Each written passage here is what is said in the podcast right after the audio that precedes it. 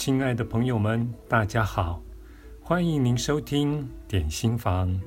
今天要为您选读的这篇文章是出自于《死过一次才学会爱》这本书，作者是艾妮塔·穆扎尼，译者为隋鹏，由向实文化出版。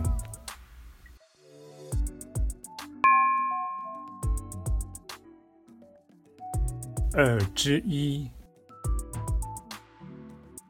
为自己送行，我目睹了自己的死亡。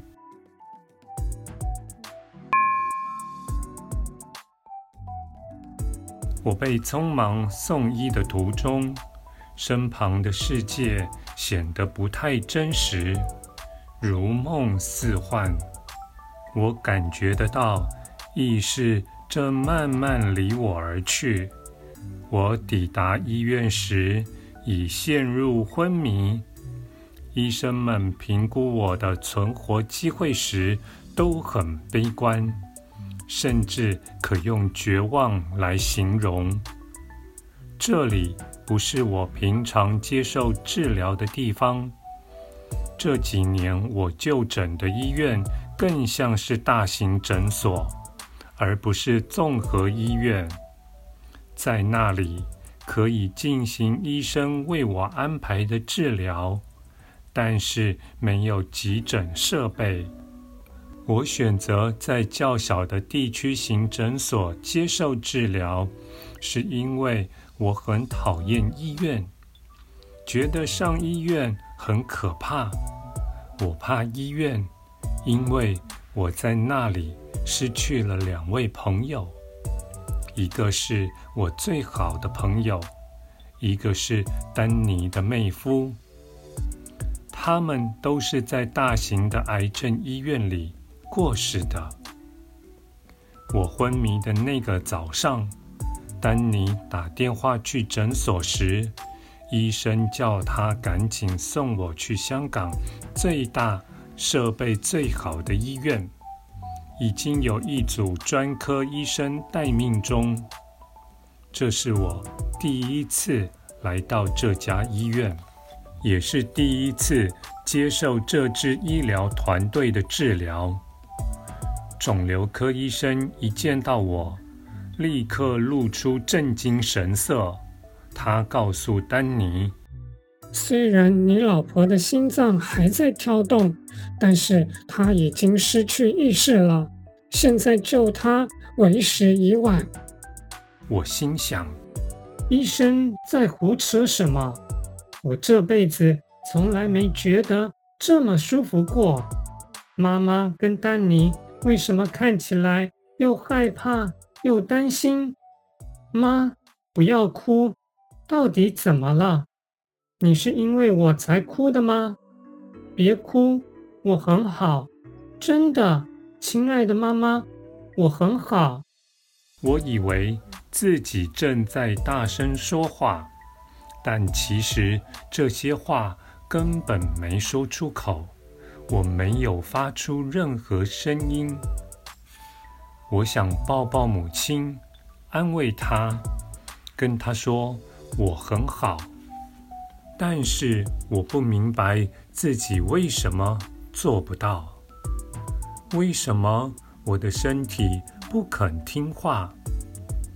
为什么我只能静静躺着，了无生气，全身软绵绵？我明明很想拥抱我最爱的丈夫与母亲，请他们别再担心，告诉他们我很好。也不再感到疼痛了。由于情况危急，医生立刻找另一位资深的肿瘤科医生来支援。虽然濒临死亡，但是我清楚知道周遭发生的事情，甚至比健康时的我感觉更敏锐。我没有使用五种生理上的感官，却能强烈感受到周遭的一切。甚至胜过使用感官。我好像突然拥有了一种截然不同的感知能力，能察觉到身旁发生的每一件事，甚至慢慢跟他们融为一体。那位资深的肿瘤科医生立刻让医疗团队把我的轮床推进放射室，好让他们为我做全身扫描。我的头依然得用枕头垫高，跟最后几天在家里的姿势一样。原因我之前已经说明过了，这是因为我的肺部积满液体，如果头部放平，可能会被呛死。我依然带着系带型氧气筒抵达放射室时。他们帮我脱掉氧气面罩，把我的身体抬起来，搬到核磁共振造影扫描仪上。几秒后，我就被呛到一直咳嗽，无法呼吸。请不要拿掉他的氧气罩，还有他不能平躺，他呛到了，他不能呼吸。你们这样会害死他的。我听见丹尼对着医疗团队大叫：“我们非这么做不可！”一位放射科医生解释：“不要担心，我们会尽量放轻动作，拿掉氧气面罩，它可以暂时撑上三十秒。所以每隔三十到四十秒，放射科医生。”就会把我推出核磁共振造影扫描仪，帮我带回氧气面罩，然后再拿掉氧气面罩，把我送进扫描仪。因此，来来回回扫描花了很长的时间。扫描结束后，我被送进了加护病房。在我丈夫坚持不放弃的要求下，医疗团队竭尽所能，时间一分一秒地流逝。我躺在加护病房里打针插管，接受治疗。无助的家人只能在旁边着急。我的病床四周拉起厚厚的窗帘。把我跟两旁的病人隔开，丹尼和我母亲都在窗帘外面守着我。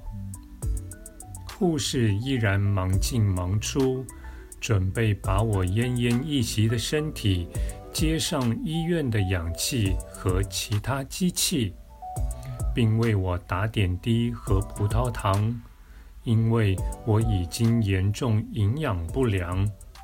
我的床头有一台监视器，他们正准备帮我接上监视器，测量我的血压与心跳。胃食管要从我的鼻子插进去，穿过我的喉咙，伸达胃部，直接把食物送进胃里。氧气也是用呼吸器。直接打进我的鼻子里。插胃食管时，因为管子一直无法穿过气管，他们在我的喉咙喷进了一些药剂，麻痹肌肉，方便插管。我知道什么时候有人进来看我，知道他们是谁，也知道他们在做什么。虽然我的眼睛紧闭着。但是我对周遭甚至更远的地方，每分每秒所发生的事情却了若指掌。我的感知能力非常敏锐，甚至超越清醒的时刻。我就是可以知道并了解每件事，不只是我身旁的事，我也清楚知道每个人的感觉。就好像我能透过他们去看见、去感觉。感谢您的收听，我们下次再会。